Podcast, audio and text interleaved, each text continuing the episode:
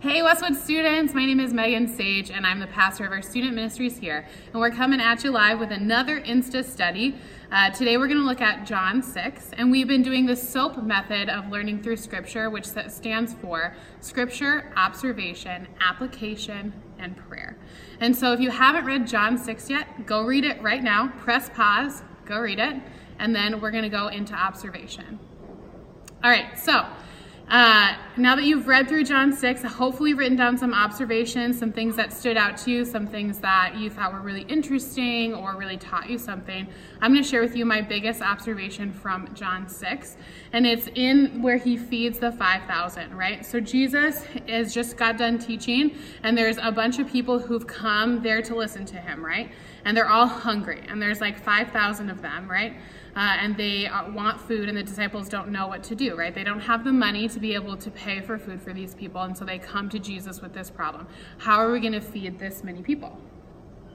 So we pick it up in verse 10, and it says, Jesus said, Have the people sit down. There was plenty of grass in that place and they sat down. There were about 5,000 men there. And so, just so you know, they only counted men at that time, but there were probably significantly more people than 5,000 because the men oftentimes brought their wives and their children. So, there's probably somewhere between 7 to 10,000 people actually there who were hungry. So Jesus took the loaves. So there was a young boy there who had loaves and fishes. So Jesus took the loaves, he gave thanks and distributed to those who were seated as much as they wanted. And then he did the same thing with the fish. And the biggest thing, my biggest takeaway from this is that Jesus took the loaves and he gave thanks. One of my favorite authors talks about this exact passage and how important it is to remember that before Jesus did the miracle, he gave thanks. I think oftentimes in our lives we pray and we pray and we pray and we wait for God to move and God to do miracles.